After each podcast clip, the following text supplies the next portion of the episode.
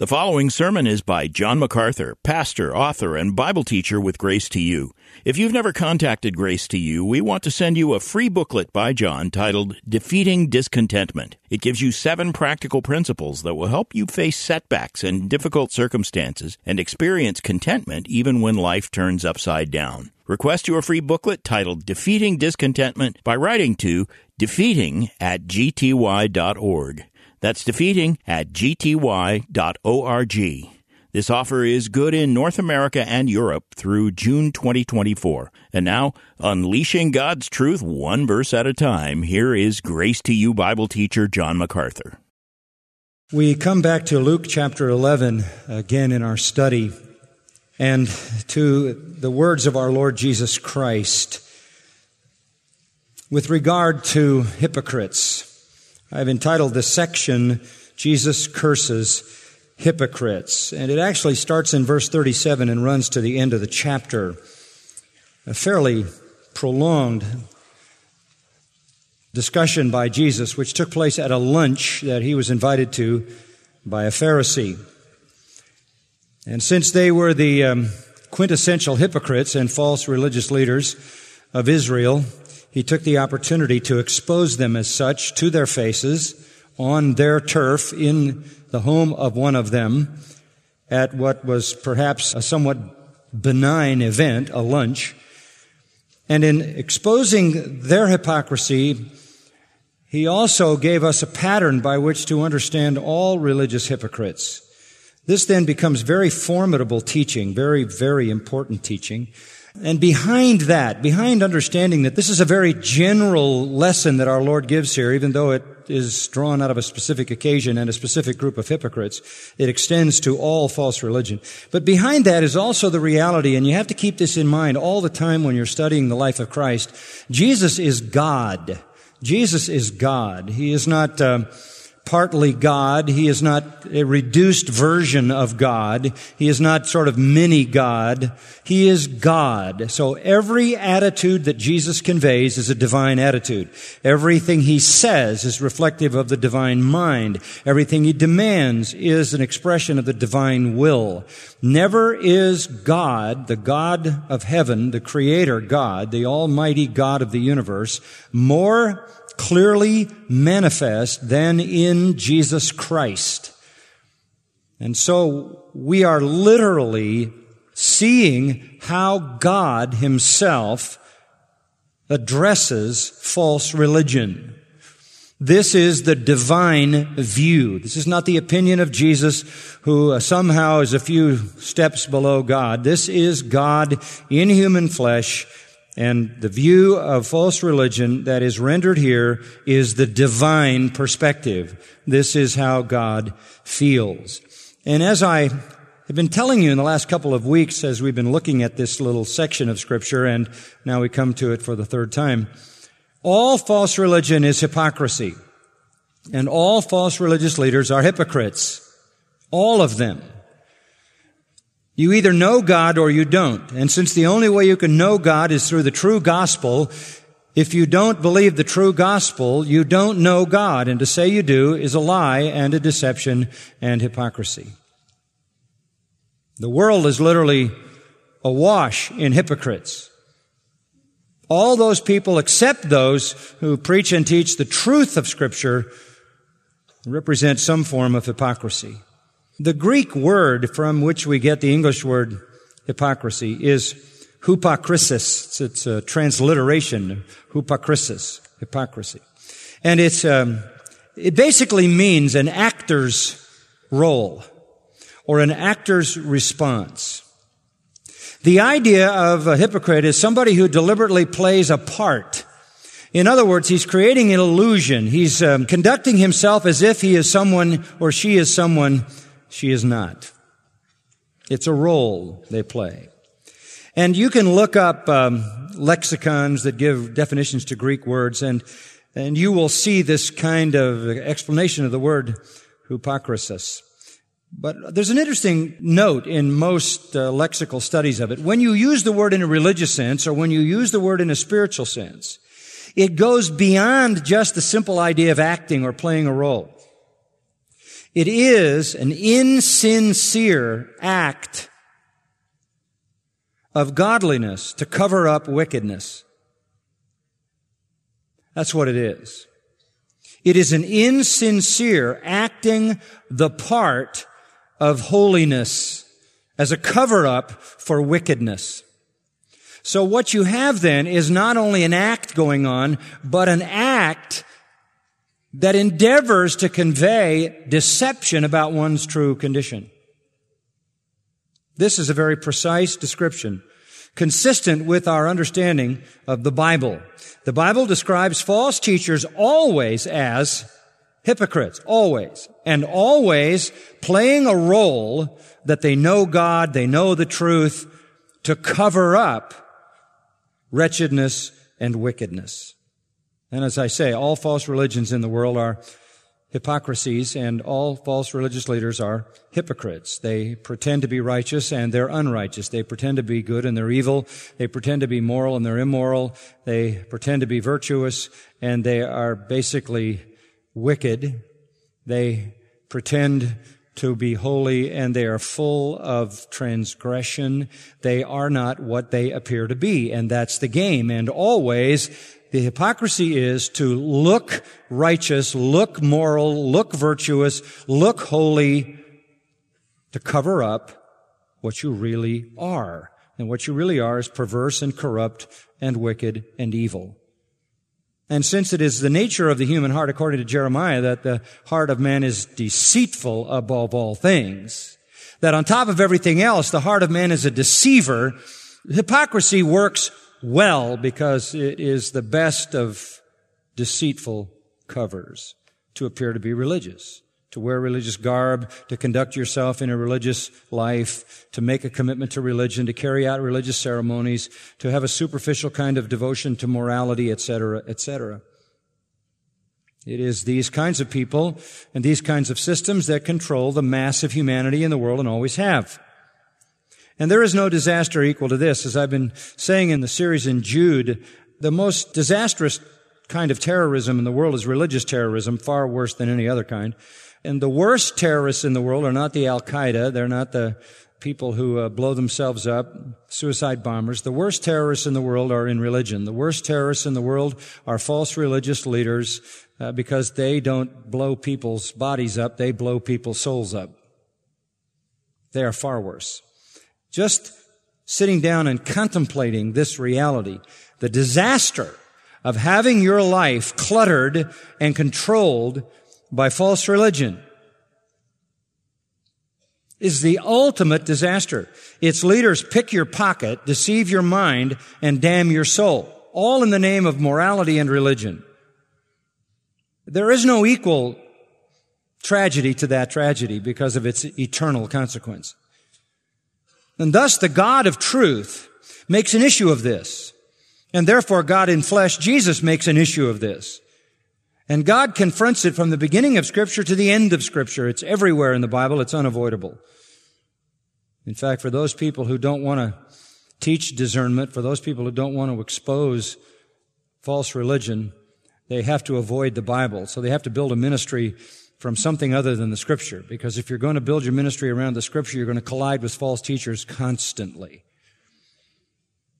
And God warns us about false teachers and does all he can to expose them so that we can be discerning. Now, that's what's happening here. Uh, in our text, verse 37 says that a Pharisee um, invited Jesus to lunch. Uh, this was a sort of late morning kind of brunch meal that the Jewish people had after some hours of work. And uh, Jesus went in and sat down at the table. This was a Pharisee who hosted him. There were other Pharisees there, and there were scribes there, called lawyers or law experts in this narrative. They were all collected there to hear from Jesus, who had attracted no small crowds and no small stir and had attracted great interest from the Pharisees and scribes, basically, who wanted to somehow eliminate him and they were already planning some way to execute him or to bring about his death. So he is invited to lunch at the house of a Pharisee. And in a very blunt confrontation, he immediately pronounces curses on the Pharisees. In fact, um, He says to them in verse 39, and I'm just reviewing, that you are classic. You clean the outside of the cup and the platter inside, you're full of robbery and wickedness. You are the classic hypocrite, cleaned on the outside, filthy on the inside. Sitting at a lunch looking at the dishes in front of him, he sees the illustration or the metaphor. You're like somebody who washes the outside of the dish, the part you don't eat often, the inside of the dish is filthy and vile. You really are fools if you don't understand that the same God who cares about the outside also cares about the inside. And then he pronounces three curses on them, verse 42, 43, and 44. First, he curses them in verse 42 because they pay their little minuscule tithes of tiny little seeds and they ignore justice and the love of God. That is because they do what is superficial, not what is deep. Their inside never having been changed, of course, they are left with nothing but tampering with performance. He then curses them in verse 43 because of their pride. All they care about is the front seat in the synagogue and complicated and respectful greetings in the marketplace. And then thirdly curses them again, verse 44, because they pollute anybody who comes near to them. The Old Testament, there was a ceremonial uncleanness if you touched a dead body. The Jews extrapolated that, that you got ceremonially unclean if you touched a grave. And he says, you know, you're like concealed tombs that nobody knows is there. People are walking over them all the time. You're defiling everybody that gets near you. So he has um, severely confronted them. You are hypocrites. You are superficial. And we went through that in detail. Now, as a result of that, in verse 45, one of the lawyers, and I told you that lawyers or law experts are the same as scribes, they're called scribes down in verse 53. One of the lawyers who was there responds. And he said to him in reply, Teacher, when you say this, you insult us too. I mean, they saw it for what it was. It was an insult to them because they were self-righteous. And he says, you just insulted us. Remember last time I told you lawyers or scribes were the ones who were the theologians in the Pharisaic system. They were the ones that developed the system. They were the sort of the brains behind the system. The, the Pharisees in general were the practitioners and these men were the theologians. They were the ones that put it together. They were students of the law. Um, they had developed this corrupt Judaism, this apostate, empty, false religion. And, uh, the indictment of all indictments that he brings against them is down in verse 52. In the middle of the verse, you didn't enter in yourselves. You didn't enter into the kingdom of God. You don't know God. You are not saved. You don't belong to God. You didn't come in. And those who were entering, you hindered. And there, friends, is the real issue in false religion. They're not in the kingdom and they're not going to take anybody else into the kingdom. They're just going to prevent people from getting there. They are obstructionists. They obstruct people from the kingdom, and that's exactly what Satan wants to do. Uh, Satan is in charge of them. They belong to Satan. Jesus even said to them, you're of your father, the devil, in the eighth chapter of John. It is very clear who you belong to. Satan's ministers are disguised as angels of light. The apostle Paul said they appear to be religious and moral and know God and all of that. They offer themselves as the ones who will lead you to God and lead you to salvation and lead you to the kingdom and lead you to heaven. They're not in in themselves and those who are even attempting to get in, they will prevent. And there, my dear friends, is the ultimate the ultimate denunciation of false religion. It stops people from the kingdom of God. You don't get in by false religion. You only get in by Jesus Christ. No other way. And so the indictment comes then that the lawyers, the architects of this system, and all the Pharisees who practice the system are all obstructing people from the kingdom, just like all the other false religionists on the face of the earth. And I remind you that among the Pharisees, some of them were lawyers. Not all the lawyers were Pharisees. The Sadducees had some of their own scribes too. Not all the Pharisees were lawyers, but among the Pharisees there were some who were the theologians in the group. And he says, you're in the same boat. In fact, in verse 46, he curses them. This man says, when you say this, you insult us too. And he said immediately, okay, woe to you too. You got that exactly right. You heard me right. He gave three curses to the Pharisees, and now he gives three to the lawyers. Verse 46, woe to you lawyers as well. Verse 47, woe to you. And then down in verse 52, woe to you lawyers again. And really all six go to all of them because they were really in one religious system. Uh, just that they had different roles in the system, but they all deserved the same denunciations. And so here you have six curses, six declarations of damnation pronounced upon the most religious people in Israel. They were obstructionists. They were keeping people out of heaven, out of the kingdom of God, away from the truth that saved. That terrible, terrible statement at the end of verse 52, you didn't enter in yourselves, and those who were entering in you hindered.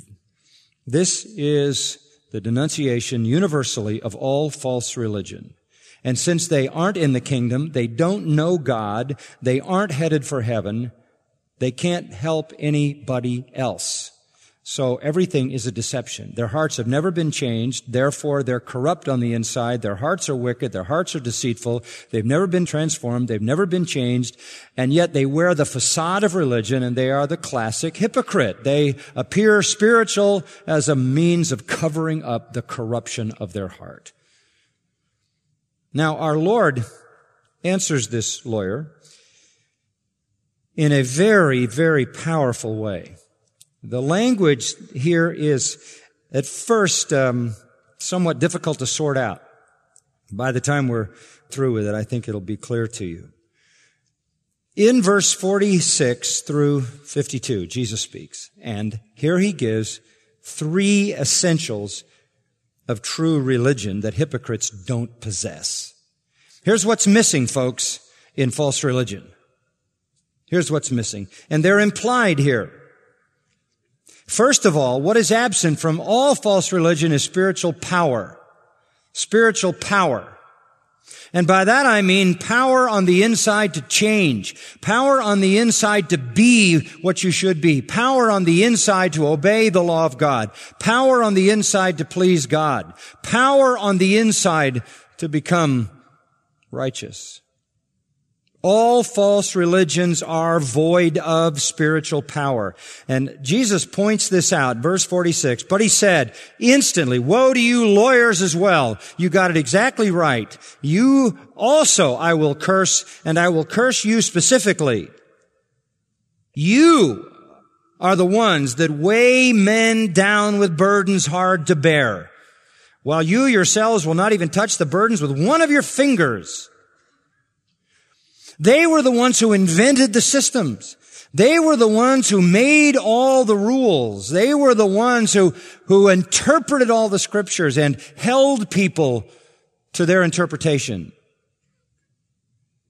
You weigh men down with burdens hard to bear and you give them no help. Therein, dear friends, is the problem, the first problem in all false religion. It has no power to produce what it requires. All the law can do, even the law of God, even the law of Moses, all it can do is show us how sinful we are. There is no power in the law to change anybody. None. I mean, that's, that, that's virtually true of any law. Whatever law it is, there's nothing in the law itself that empowers a person. The law just draws the line that tells you what's going to happen when you cross over that. But what drives the person is on the inside. It's not what comes into the man from the outside. It's not the rules that somebody makes. It's what's in his heart that defiles the man. The law can't change the heart. So all the law can do is make the rules that prove to you how filthy your heart is. The law of God then just reveals how sinful you are because you can't keep it. So the law can't help you. The law can't empower you. And that's what's wrong with all religious systems in the world. They can make all the religious rules, all the righteous rules they want, all the moral, virtuous things they want. They can create all the ceremonies, but they cannot do anything to empower the person to please God. Because the best that we can do, even our righteousness before God, is filthy rags. By the deeds of the law, no flesh will ever be justified, Romans 3 says. No one. And here's a perfect illustration of it.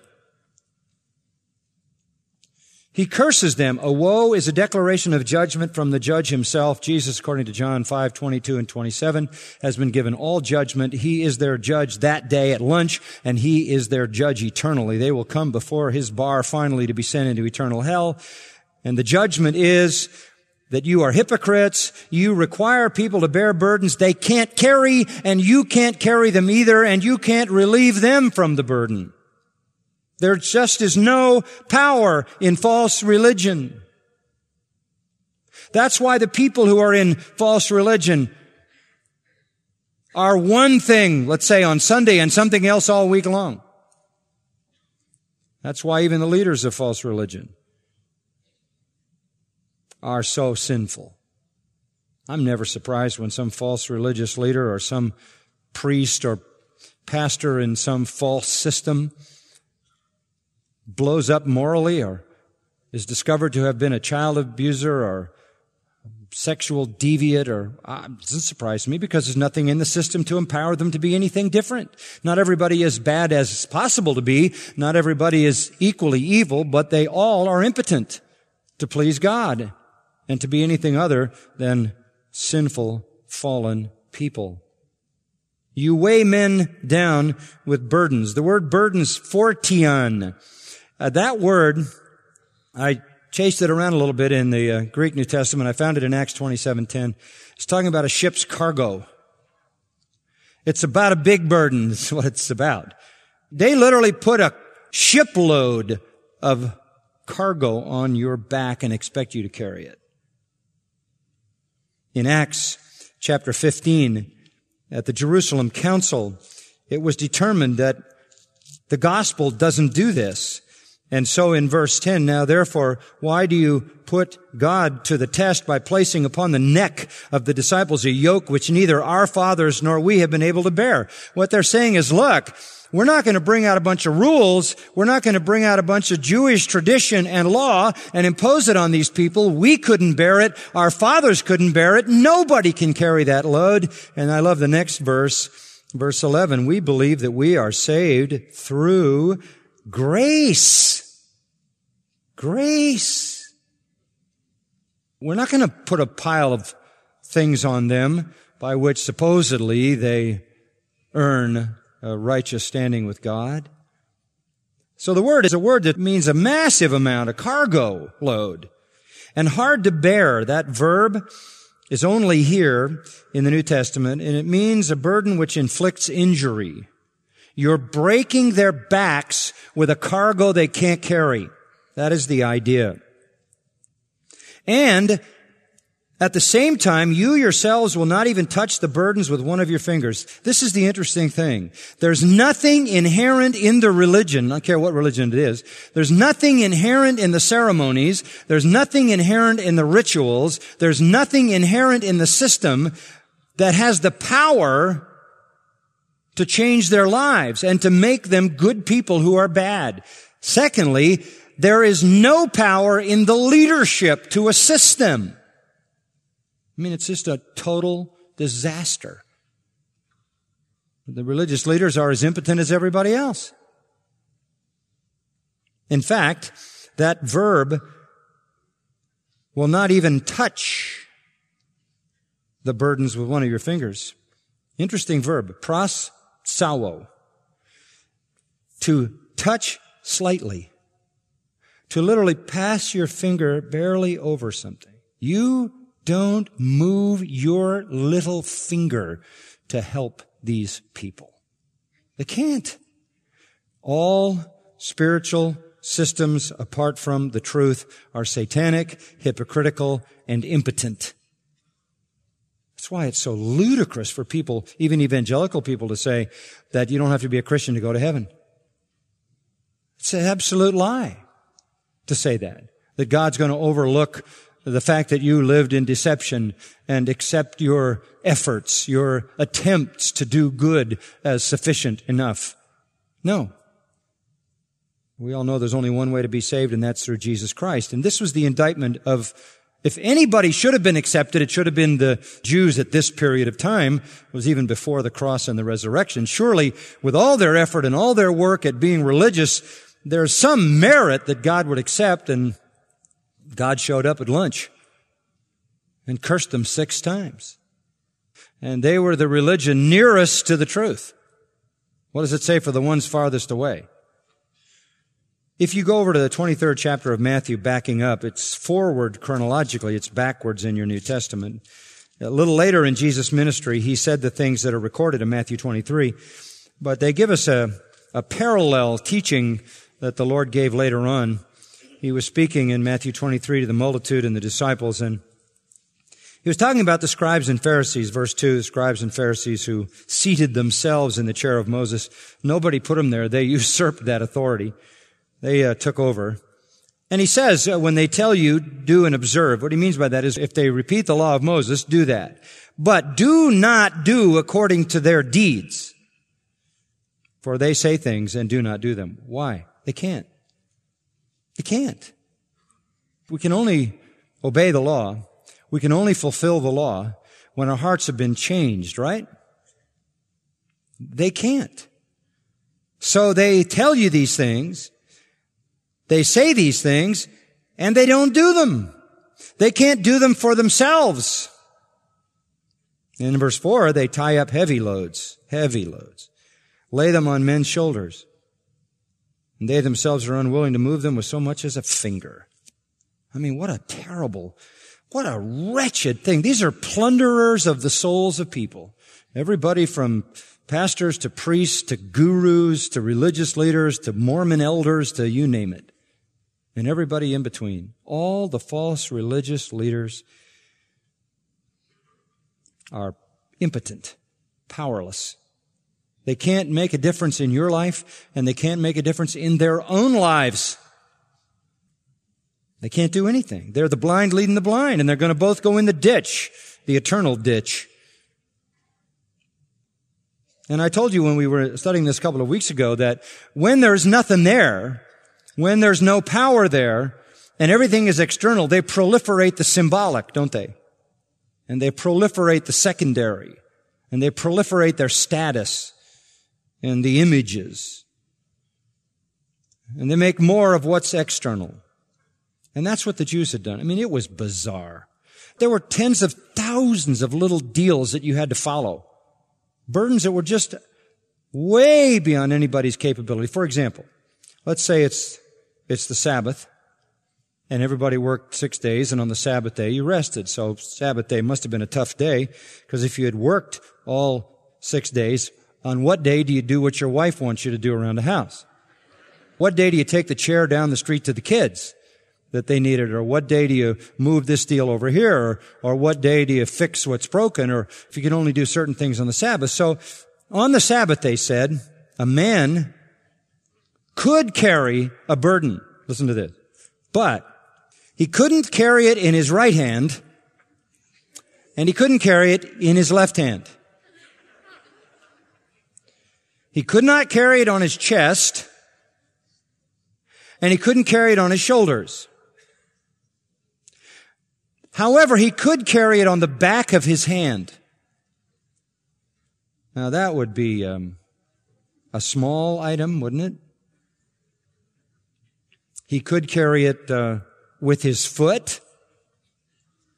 He could carry it hanging out of his mouth or tied to his ear or tied to his hair or he could carry it like this with his elbow. You wouldn't go very far in that position. He could carry it inside his sandal. What is that? What is the point of that? If he violated that, he was unholy. You see, what happens is if there's nothing in the heart, then they proliferate the external. It just gets multiplied 10,000 times. These little ways that these deceivers perpetrated on people an illusion of righteousness. But there were also a multitude of loopholes.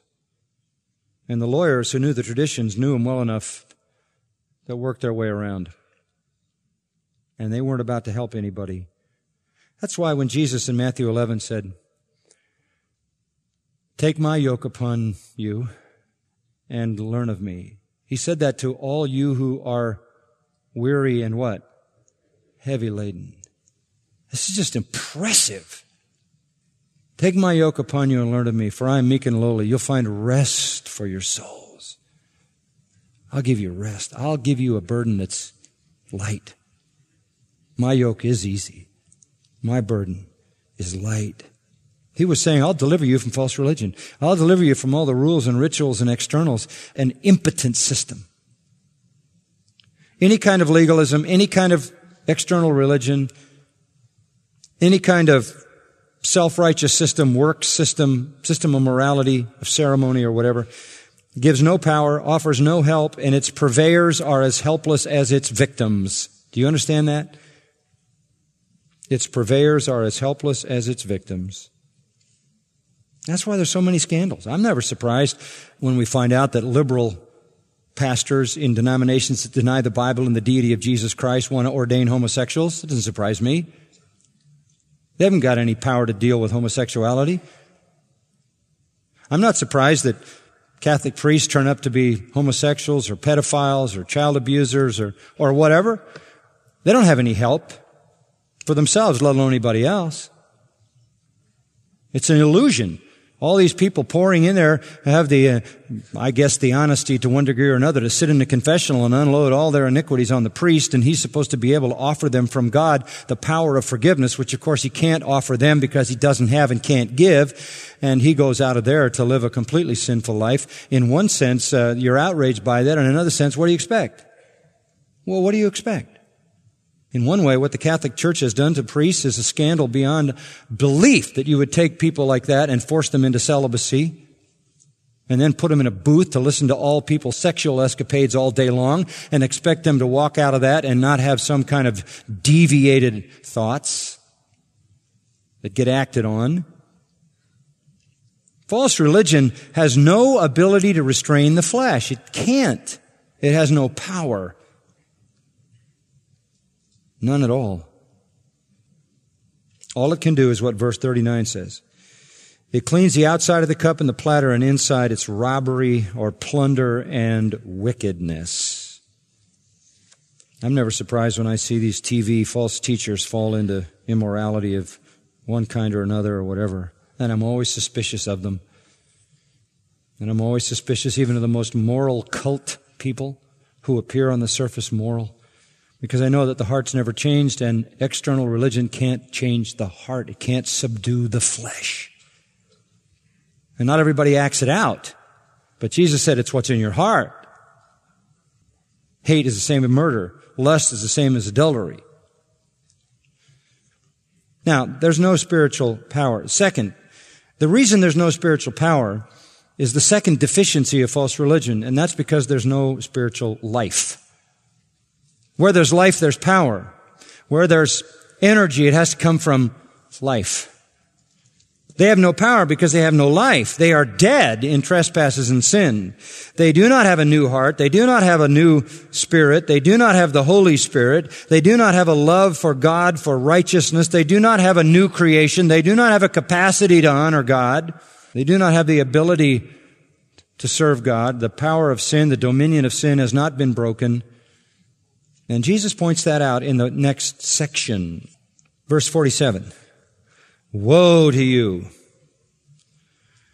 For you build the tombs of the prophets, and it was your fathers who killed them. Consequently, you are witnesses and approve the deeds of your fathers because it was they who killed them and you build their tombs. This is a, on the surface, a apparently difficult passage to interpret. But I think if you just take it in a simple sense, it comes across very clearly. There's irony in it. There's a, a way in which sort of Jesus turns it on its head, and I think I can show you what I mean by that. One of the things that um, that the Jews of Jesus' day did, one of the things that they were committed to was the fact that they were a lot better than their forefathers. They, they believed that they were much better than their forefathers. Now, their forefathers in the past had killed the prophets, right?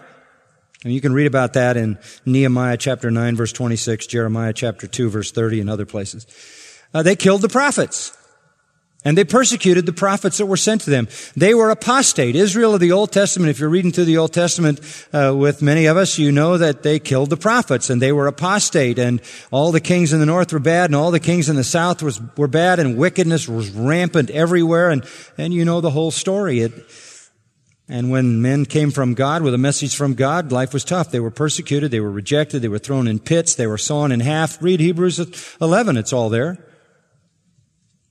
Well, these Pharisees in the time of Jesus fancied themselves to be more holy than their fathers. And so what they did, according to verse 47, was they built the tombs of the prophets. Built or embellished. In other words, they um, went out and decorated them or enhanced them or enriched them. And this was their way of saying, we are better than our fathers. Our fathers killed them, but we honor them. So this was more of their pretense. And back in Matthew 23, verse 29, Jesus says, Woe to you, scribes and Pharisees, hypocrites! You build the tombs of the prophets. You adorn the monuments of the righteous. And here's why and you say, if we had been living in the days of our fathers, we would not have been partners with them in shedding the blood of the prophets. We never would have done that. We're better than they are.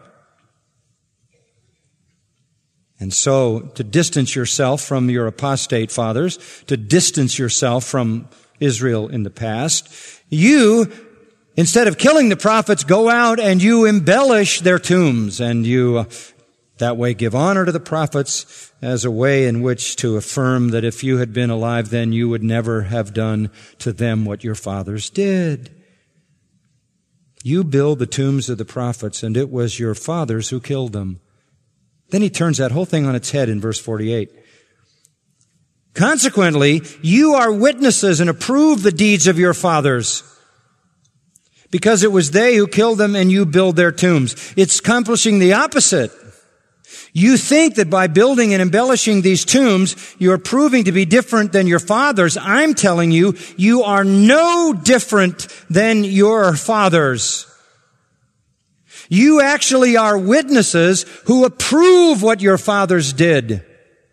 Why did he say that to them? Because what were they plotting while he was right there with them? To do what? To kill him. Verse 54, they were plotting against him, plotting his murder. And he just turns it on its head. He says, You're no different. Your embellishing the tombs of the prophets is a kind of hypocrisy that makes you as guilty as your fathers. If you really wanted to show honor to the prophets, you'd obey the message the prophets gave, which they still rejected, the message of true heart righteousness. And if you really wanted to honor the prophets, you would honor the one of whom the prophets spoke, who stands right here. So they pretend to honor God's prophets. They pretend to be righteous, to be holier than the generations of the past. But they were no different.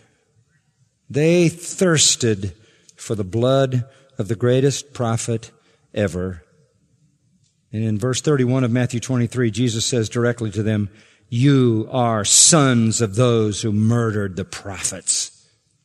Fill up then the guilt of your fathers. You're in the same line. Nothing changed. The history of Israel is just horribly sad. Apostates through the Old Testament, all the way apostates in the New. Pretending to honor the prophets while not believing their message and nor believing in the one they predicted would come. They were so spiritually blind. They were so spiritually lifeless. That's the word. They didn't have any spiritual life, and that's why they couldn't know who was in their midst. They were so dead. It was as if a live person walked into a mortuary amidst a whole group of corpses. They couldn't connect. There's no way corpses would know who was there. They possessed no spiritual life, therefore, no spiritual perception. And so they wanted to kill the prophet of all prophets. Later, Jesus will tell them a parable about a man who had a vineyard and uh, he sent his servants to collect from the man who was managing it for him. And the man killed all the servants. And finally he thought, I'll send my son. And he sent his son and they killed his son. And Jesus says, that's what you've done. You killed all the prophets and I sent my son. You killed my son. That's God's view. The truth of the matter is, your decorating the tombs becomes ironically a way to identify with your fathers. You are the same as they. You think your veneration of their tombs shows you're better than your fathers who killed the prophets, but the reality is that your attention to their graves just links you to what your fathers did, which is what you're planning to do to the prophet of all prophets right now. False religion always hates the true Christ. Have you noticed that? It always manufactures a false Christ and a false gospel. To one degree or another, hates the truth. Muslims hate Christ and they hate the Christian truth. The Roman Catholic Church through the ages has hated Christian truth and martyred true believers through the ages, particularly through the dark ages. Error always seeks to kill the truth and those who proclaim it. Well, our Lord is not done. Verse 49, and we'll stop here. For this reason, that is, since you and your fathers are the same, since your attitude toward the prophets is no different than your father's was. For this reason, also the wisdom of God said, I will send to them prophets and apostles, and some of them they will kill, and some they will persecute. This is a most interesting statement.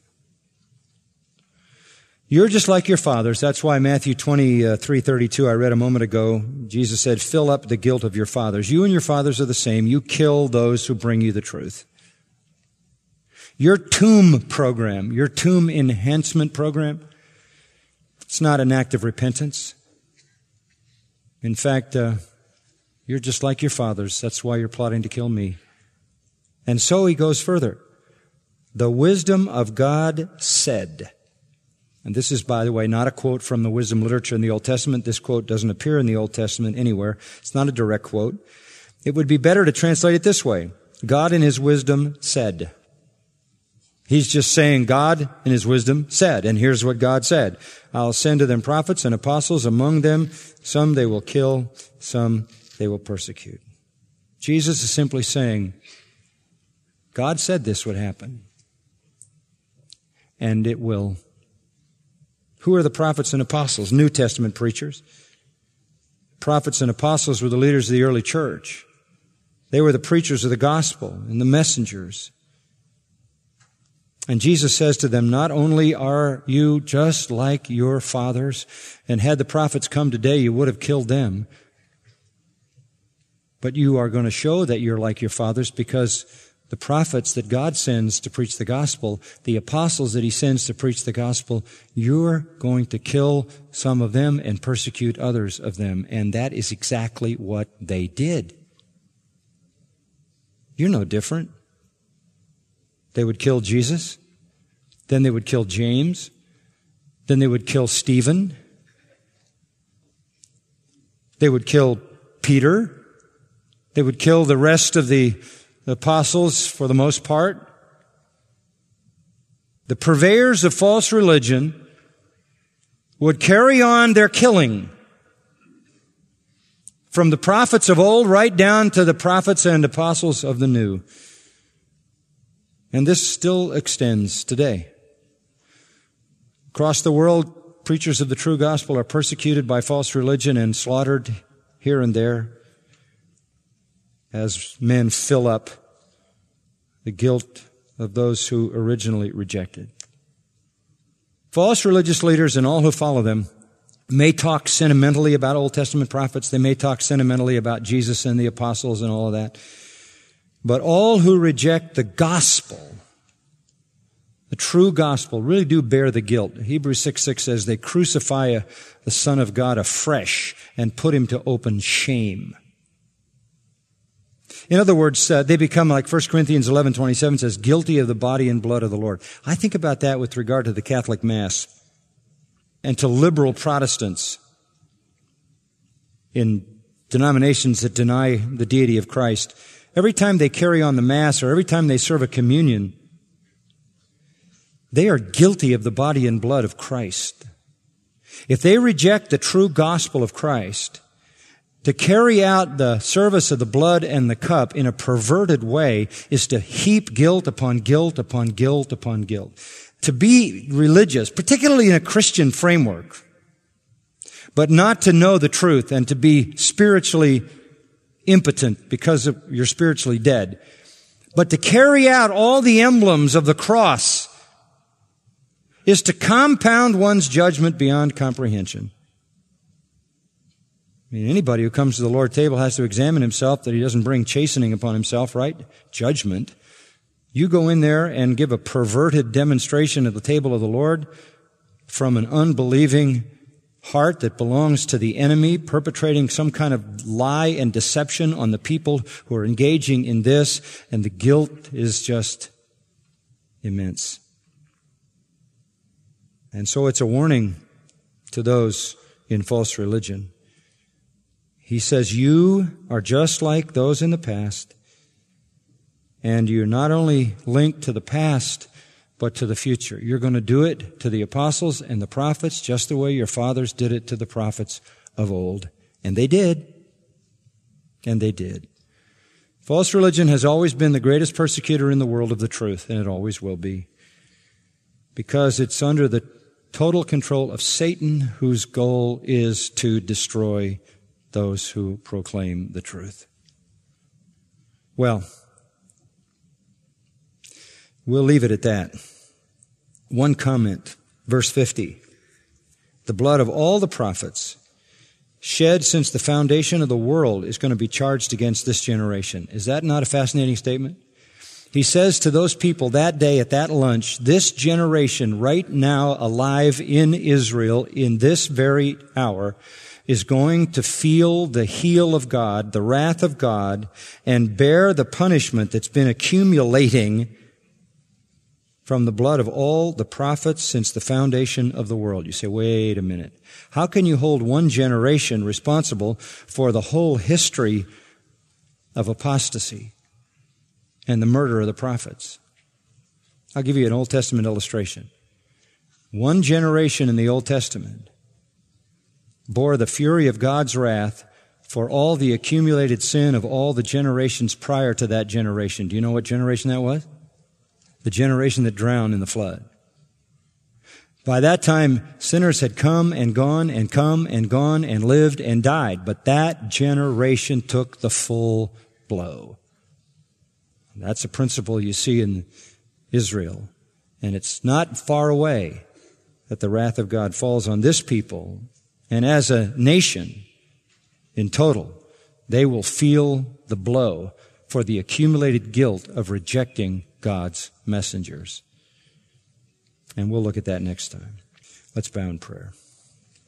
Father, we thank you now as this comes to an end today to, uh, we thank you for giving us uh, such insight. There really is no excuse for us to be led astray and to be um, as it were, seduced away from the simplicity that is found in Jesus Christ, as the Apostle Paul put it.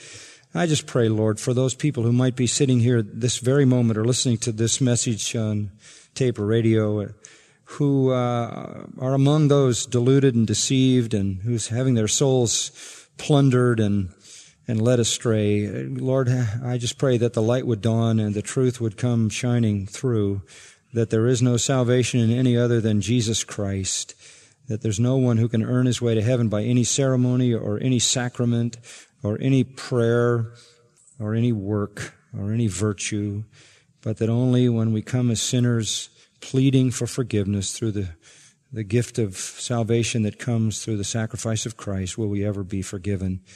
And then we, by grace, are given a new life and the burden is light and the yoke is easy because we love the law of God and the Spirit enables us to keep it. We pray, God, that you would work that work in hearts and uh, to your glory. We ask that you would help us to, to realize how we are surrounded by people who are trapped in these systems and how desperately they need to understand where they're headed. How vital is the ministry of warning them. And give us those opportunities, Lord, even this week, uh, to snatch brands from the burning, to rescue people, to confront people as Jesus confronted, in order that though it seems harsh, and in fact it is, on the other hand, it's merciful to tell the truth that others perhaps can hear the truth and escape. Uh, we pray that you'll use us to that end, that you will continue to bring people into your kingdom through the ministry of this congregation, in order that uh, more and more praise would redound to your eternal glory. We thank you in Christ's name. Amen. You've been listening to John MacArthur, Bible teacher with Grace to You. For free access to all of John's lessons and a listing of study Bibles and books available for sale, visit Grace to You's website at gty.org. John MacArthur and Grace to You reserve all copyright protection under applicable law. Our copyright policy is available at gty.org and it includes instructions for and limitations on duplicating this digital file.